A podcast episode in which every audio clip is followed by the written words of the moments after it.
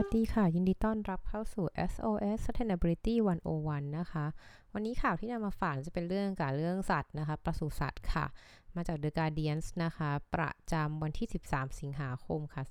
2020 นะคะ ชื่อบทความว่า 3,000 sheep die after live exports rejected by Saudi Arabia ค่ะก็คือบทความเขาก็เล่าให้ฟังนะคะถึงสถานการณ์ที่เกิดขึ้นนะคะ ว่าจริงๆแล้ว เรื่องนี้เนี่ยก็เป็นการ ส่งออกเนาะไม่เดี๋ยวส่งออกไปอุตสาหที่ปกติแล้วว่าอาจจะ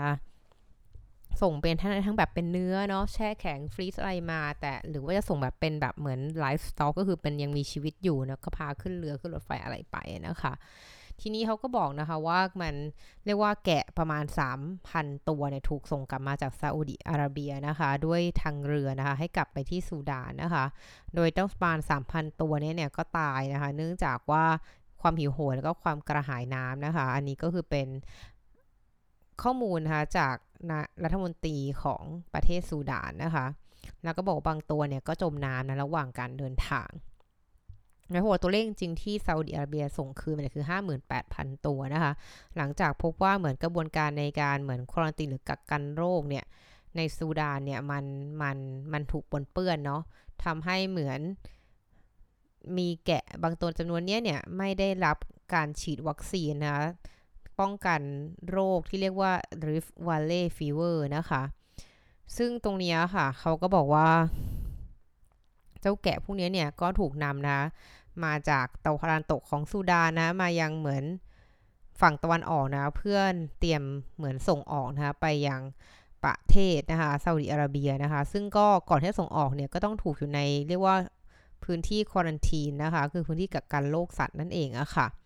เราก็ค่อยส่งออกไปที่ซาอุดีอาระเบียนะคะ แต่ในขนาดซึ่งซึ่งซึ่งตรงซึ่งในตรงนั้นเนี่ย พื้นที่เขากักกันโรคเนี่ยเพื่อจะให้ให้สัตว์พวกนี้ได้รับการฉีดวัคซีนทั้งหมดนะคะ ก็มีเหมือนป้องกันโรคแบบ HS PPR นะ แล้วก็พวก Rift Valley Fever นะคะแต่เขาก็บอกนะคะว่ารัฐมนตรีของสุดานเนี่ย ดรอาดิลฟาร่าเนี่ย ก็บอกนะคะว่าการกักกันโรคเนี่ยมัน มันมันไม่สมบูรณ์นะ มันมีจุดบกพร่องนะคะ เพราะว่าด้วยด้วยการที่เหมือนสัตว์บางตัวเนี่ยถูกทดแทนนะ ถูกนำมาแทนที่นะคะ เขาบอกว่าเราเรา เรามีปัญหานะคะ ในการในพื้นที่กักกันโรคนะคะ ก่อนส่งออกนะโดยเฉพาะอย่างยิ่งในแถบสุรานตะวันออกที่คาสซาร่านะคะ ก็กาดาริฟนะคะ เพราะว่าตรงนี้ค่ะ เนื่องจากว่าคนส่งออกบางคนเนี่ยก็ขี้โกงเนาะ เพราะว่าพื้นที่กับการโลกจริงก็เป็นพื้นที่ที่ไม่ได้แบบปิดกั้นรูรอกภาษีอะไรขนาดนั้นนะคะ แล้วก็กลุ่มเหล่านี้คนที่ขี้โกงเนี่ยเขาก็เข้ามาเหมือนมาเข้ามาในพื้นที่กับการโลกนะหลังจากที่เราได้ฉีดวัคซีนสัตว์ไปแล้วนะ แล้วก็นำตัวที่ฉีดวัคซีนไปแล้วออกไปนะ แล้วก็ เอาตัวที่มันไม่ได้ถูกฉีดเนี่ยใส่เข้ามาพื้นที่แทนนะคะ ก็เหมือนกับมันจะได้เป็นการแบบลดต้นทุนของเขาในการฉีดวัคซีนอะไรเงี้ยก็ไปขายต่ออะไรเงี้ยนะคะ คือในแล้วในขณะที่แกะทั้งหลายที่อยู่บนเรือนะ เพื่อรอกลับมาที่ซูดานเนี่ยก็เป็นเรียกว่าหลายพันตัวก็เสียชีวิตจากการดื่มน้ำทะเลนะเรียกว่าน้ำน้ำเค็มมาจากทะเลแดงนั่นเองค่ะ ซึ่งสิ่งที่เกิดขึ้นเหล่านี้เนี่ยเขาให้ฟังก็ไปว่าซาอุไม่ได้นะ เพราะว่าซาอุเนี่ยเขาก็ต้อง ทำให้แน่ใจว่ามันปลอดภัยไม่มีเชื้อโรคเข้าประเทศเขา เพราะว่าอย่างที่เราทราบกันว่าการนำสัตว์จากพื้นที่อื่นเข้าประเทศตัวเองเนี่ยสัตว์ก็มีโรคอะไรมากมายอะ่ะแล้วเกิดเป็นโรคที่แตกแปลกเงี้ยเข้าไปถึงประเทศอีกประเทศที่เรารับเข้ามาเงี้ยมันก็จะทำให้สัตว์ท้องถิ่นเราก็ติดเชื้อแปลกๆเหมือนอย่างที่บ้านเราก็มีม้าใช่ไหมมาที่ตายอะไรเงี้ยค่ะ ติดโรคอะไรอย่างเงี้ยเข้ามาอะไรเงี้ยมันก็แก้ลำบากใช่ไหมนั่นเพราะว่าจะว่าซาอุก็ไม่ได้นะเพราะว่าจริงๆสุดานก็ทำไม่เข้มข้นแท รัฐบาลก็ไม่มีการตรวจสอบอย่าง เอ่อเรียกว่ามีการกักกันโรคอย่างแบบสมบูรณ์เนาะอย่างแบบเข้มแข็งอะค่ะทำให้คนอื่นเขาเข้าแอบเข้ามา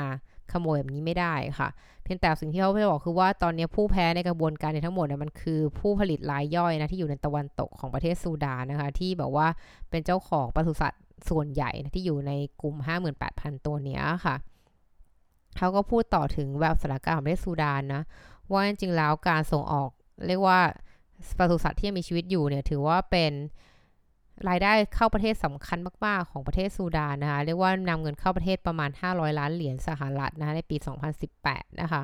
อันนี้เป็นตัวเลขจาก International Trade Center ค่ะ โดยซาอุดิอาระเบียเนี่ยก็ซื้อมากกว่า 70%นะคะของเจ้าปศุสัตว์ของประเทศซูดานนะคือเรียกว่าเป็นลูกค้ารายใหญ่เลยทีเดียวค่ะ แล้วก็เขาบอกว่าเมื่อปีที่แล้วปลายปีที่แล้วเนี่ยก็มีแกะหลายพันตัวนะในประเทศเนี่ยก็เสียชีวิตนะคะจากจากเงื่อนไขใกล้ๆเคียงกันเรียกว่าหิว แล้วก็กระหายนะคะ เมื่อซาอุดิอาระเบียเนี่ยก็เหมือนเรียกว่าบล็อกนะคะ การค้าขายกับซูดานนะเนื่องจากมีการเหมือนระบาดของริฟ v ลเล่ฟีเวอร์นะคะ โดยเจ้าไวรัสตัวนี้หรือโรคชนิดเนี่ยมันก็เหมือนแพร่ระบาดนะคะอยู่ในทางตะวันออกก็ตะวันตกของของประเทศซูดานนะคะอยู่ในเรียกว่ากลุ่มปศุสัตว์นี่แหละนะคะ แต่ว่าเขาบอกบางส่วนเนี่ยก็เข้าไปยังเหมือนระบาดเข้าไปในกลุ่มมนุษย์ด้วยนะเห็นไหมคะว่าแบบว่าไวรัสเนี่ยมันข้ามสายปีชีกันได้ไม่ยากเลยนะหรือโรคเหล่านี้ค่ะ ดังนั้นเนี่ยก็ ซูดานเนี่ยเขาก็บอกว่าก็วางแผนที่จะส่งพวกแกะที่ยังรอดชีวิตอยู่อยู่อยู่เนี่ยจากการเดินทางกลับไปกลับมาเนี่ยกลับไปที่ซาอุดิอาระเบียนะคะ แต่ว่าเหมือน แต่เขาก็บอกว่าความตายของสัตว์ต่างๆ เราเนี้ยที่ระหว่างการขนไปขนมาเนี่ยก็มีผลกระทบทางใหญ่หลวงมากต่อเศรษฐกิจของประเทศนะคะ ผู้ซึ่งเนี่ยโดยเฉพาะคนที่แบบเป็นชาวนาชาวไร่ไรย่อยที่ดูแลสัตว์เหล่านี้แล้วส่งสัตว์เหล่านี้มาส่งออกนะคะ ที่แบบว่ากำลังรอคอยอย่างแบบสิ้นหวังนะคะ ในการสามารถค้าขายได้เหมือนเดิมนะคะ คือเขาก็บอกว่า เพราะว่าคนเหล่านี้ค่ะเขาก็ได้เหมือนใช้เงินไปหลายพันปอนด์นะคะ ในในการซื้ออาหารในการหาน้ำนะในการฉีดวัคซีนให้กับแกะนะคะแล้วก็เหมือนก็รอว่าซาอุดิจะรับซื้อเมื่อไหร่นะคะ โดยเขาก็บอกว่า ซูดานเนี่ยก็ได้ประกาศนะคะว่าเขาเหมือนสูญเสียรายได้กว่า 40%นะคะเนื่องจากเจ้าโควิด -19 เนี่ยแพนดมิกด้วยนะก็ยังมีเรื่องนี้เข้ามาอีกด้วยนะทำให้ได้ได้ว่าก็กระทบกันอย่างใหญ่หลวงเลยทีเดียวอะค่ะ ก็อันนี้ก็เป็นข่าวนะคะ จากประเทศในแถบแอฟริกาก็การส่งออกปศุสัตว์นะคะไปยังตะวันออกกลางค่ะ ว่ามีปัญหาอะไรบ้างนะคะประเทศเราก็ยังโชคดีนะคะ ถือว่าไม่ต้องมีหน้าที่ไม่ต้องแบบพึ่งพาอาหารจากประเทศอื่นนะเราอยู่ได้ด้วยตัวเองนะคะ ก็จริงแล้วประเทศเราเป็นความโชคดีหลายเรื่องเนาะแต่ว่ามันก็มีความโชคร้ายที่แก้ไม่หายอยู่เหมือนกัน ก็ ก็หวังว่าหลายอย่างจะดีขึ้นนะคะเราก็ยังต้องยืนหยัดในความจุดแข็งของประเทศเราคือการที่เป็นผู้ผลิตอาหารเนาะแล้วก็ทุกคนก็ดูใส่ใจนะคะในเราระวังในการดูแลสุขภาพนะคะก็อยากให้เป็นอย่างนั้นต่อไป เพราะว่าเศรษฐกิจประเทศเราคงรับไม่ไหวถ้าต้องมีการเหมือนล็อกดาวน์ยาวๆแบบครั้งแรกอีกนะคะ และนี่คือทั้งหมดของ SOS Sustainability วันวันประจำวันนี้ ขอบคุณติดตามนะคะ แล้วเจอกันใหม่วันพรุ่งนี้ สวัสดีค่ะ